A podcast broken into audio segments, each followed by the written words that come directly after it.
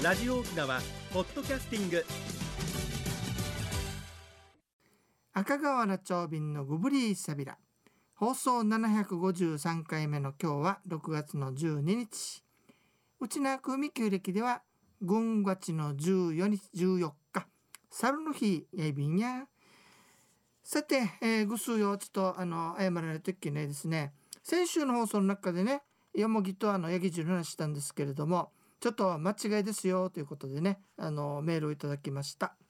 ありがとうございます。聞くだけリスナーのタンスにゴンゴンミーミーゴンゴンと申します。いつも役に立つ情報発信ありがとうございます、えー、先日の放送でヤギ汁は血圧が上がるからよもぎを入れると言っていましたが間違いです。2014年琉球大学の砂川教授らの研究チームがヤギ料理で血圧を上げるという噂を覆す研究結果を発表しています。血圧上昇の原因は料理に使う塩分であると結論付けてますのでヤギ料理で血圧が上がることはないです。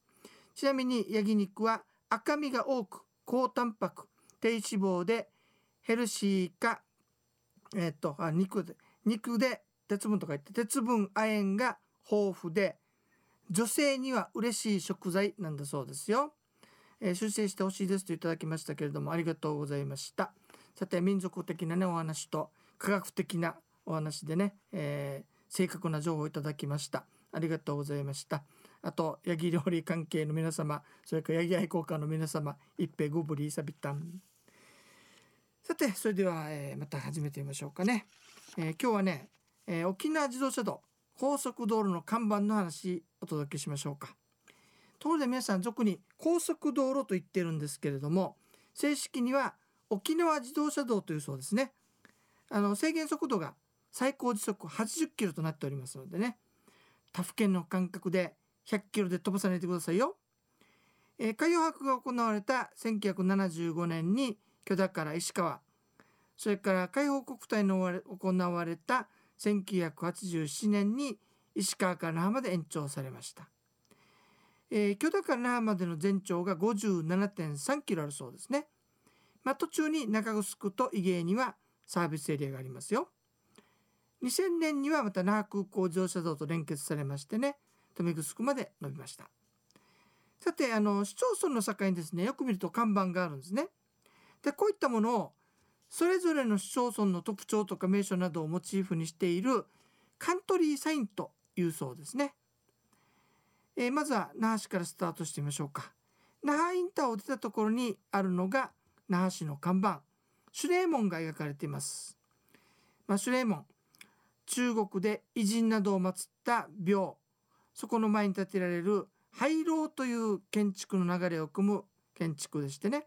首里城の2番目の門として建てられました。1番目は現像しておりませんけれども現在の首里高校からちょっと南に行ったところにあったそうですよ。で、えっと、守礼の国の学校を掲げています。実は1933年には国宝に指定をされたんですね。さあ次灰原町。灰原町は超人。鳥のように自由に飛びたいと昔から人類が描いてきた夢を王国時代に朝と周東という人が実現しました。これ一説もあるんですけれどもあのカントリーサインの説明ではそうなっておりました。で飛び朝と呼ばれましてね塚山から200メートル飛んだと言われておりますよ。これ実はライト兄弟よりも116年も前のことだそうですよ。それでは次のコーナーです。沖縄のなんだ？え沖縄自動車道のね市町村の境にその市町村の名前の下にある、えー、絵があるんですけれどもカントリーサインっていうんですね。それを特集しています。西原町は家の描かれてますがあれは内間うどんと言いますね、まあ、第二少子初代の国王金丸後の荘園王が西原間切り内間の地頭領主みたいなもんですがそれになった時の住居跡を示しています。でこの内間うどんにはね樹齢400年を超える沢藤下がり花ねこれがあるんですよ。で浦添市は浦添市美術館。琉球漆器にスポットを当てて漆器を通してさまざまな関わりを持った周辺諸国中国ジャワスマトラ薩摩藩。そういったところの文化交流にまで目を向けた県下初の本格的な美術館だそうですね。さあ宜野湾市って言いましょうか。宜野湾市。そうその通り。羽衣ですね。羽衣伝説です。男の人が天女の羽衣を盗んで帰れなくなった天女と結婚するんですけれども天女は羽衣を見つけて子供を残したまま天に戻るっていう話でしてね。宜野湾ではねムイヌカマ式にあるムイヌカっていうのが舞台になってますよ。ちなみに残された子供が後のサット王になったということだそうです。さあ中城行ってみましょうか。あれエイサーだという人いますけども実は違うんですよ。ターファークと言います。打つ打撃のだね花フラワーの花。それから太鼓の鼓。打つ花鼓と3文字書きましてね。ターファークと発音するそうです。これ花包という小さな太鼓を打ち鳴らしながら芸を演じるという中城村の伊豆に残っている民族芸能なんですね。いつ頃伝わったか不明なんですけれども歌詞曲それから服装などが中国風になっているそうです。あの久米のね、えー、現在のほら復讐になる近くあの辺りにいた36世というこう中国系の流れの人たちこの人たちが習ったという話もありますね。さてそれでは、えー、中城パーキングエリアで一休みして残りは曲の後にいたしましょうかね。さあ今日またメールいただきましたありがとうございます。うるま市のキティちゃんですね。おはようございます。お二人さん曲にさん休みですよ。今年の梅雨は雨が異常ですよね。例年だと異例の日に梅雨明けですが今年は少し早くなりそうですね。梅雨明けしたら暑い夏が来ますが熱中症に気をつけていきましょうといただきましたありがとうございます。さて今日はね沖縄自動車道の市町村の境の看板カントリーサインについてお話をしてますけれども中城パーキングエリアを出ますと北中城村。北中城村の看板は中村家。観光地としても有名ですよね。俗にウフグシクアサトと称された中部地区の、あのお金持ちの農家の住宅ですね。母屋からアシャギと呼ばれる付属のあの建物まで屋敷構え全体をよく残しておりまして当時の上層の農家の生活を知るいい資料となっております。ちなみに、えー、この中城のインターねに出る右手の方にはよく見ると中城城が見えるんですよ。さて次沖縄市。ピンポンエイサーですね。大太鼓を持った青年の絵です。エイサーは500年ほど前に念仏踊りとして始まったと言われておりまして旧暦の7月15日の盆の夜になると各地でエイサーが行われます。沖縄市ではね旧盆明け最初の日曜日に各地のエイサーを集めた沖縄全島エイサー祭りというのが開催されていますね。さあうるま市。うるま市は闘牛です。昔から闘牛のメッカとして知られているんですね。ところで沖縄の闘牛っていうのはスペインのように人間と牛が戦うのではなくて牛同士が戦うんですよ、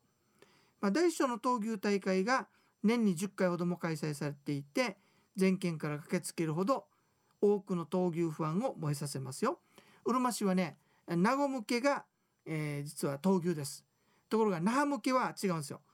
那覇向けは実はビーチにウィンドサーフィンになっているんですね。さあ次は緊張緊張は鍾乳洞です。金観音寺の境内にありましてね長さが270メートルにも及ぶ洞窟ですよ。日州上人という方は、えー、お坊さんなんですけれどもこのお坊さんがね村に悪さをする大蛇を封じ込めたという伝説が残っています。ちなみにその洞窟の中には琉球発祥の一つである金宮があるんですよ。あのちっちゃいんですけどなんかあの中にね仏さんみたいのを祀ってありますよ。えー、一時ね青森の腰蔵にも使われておりましたね。さて、えーと、沖縄自動車道のねカントリーサインですけれども宜野座村はチョンダラーと姉妹です。宜野座村ね実は有名なんですよね。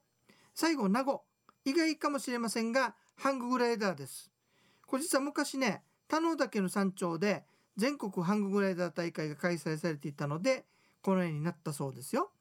さあ皆さんね今度あのぜひこのカントリーサインをね気をつけて見てみてはいかがでしょうかただ運転中は見ないでくださいよ助手席とかねあのゆっくりしてる時にご覧になってくださいまあ、その土地土地の特徴を示すことが現れておりますよ。えー今度行ってみたら気をつけて見てみてくださいね。はい、ゆむやまのユンタクするうちね時間のちょい便今日はねあのありがたいことにあの科学的な根拠を持ったそのご指摘をいただいたんですけれども一つ困る困ってるのがですねあの民族学的に一般的に言われていることを紹介しているのであの細かくね科学的な勉強っていうのは実はあのできないこともあったりするんですね。なのでこういったふうにあのある場合はですねあのぜひともまた「えー、いや長瓶さんこれはね科学的にこんな風に証明されてるんだよ」という形でね教えていただけるととっても嬉しいのですがあのよろしくお願いいたしますね。なんか知らんけどその よく言い間違いとかそういうのに よく来るもんだから少しあのめげたりもしますのでそこら辺はぜひご理解くださいね。ゆたさるぐとおにげさびら。え今日は国吉さんがお休みでしたので長瓶一人でお届けをいたしましたまだまだ梅雨のジメジメした日が続きますけれども皆さん健康には気をつけてね、えー過ごされてくださいね、えー番組のご案内や赤瓦長瓶 AB タンそれではまた来週までグブリーサビラ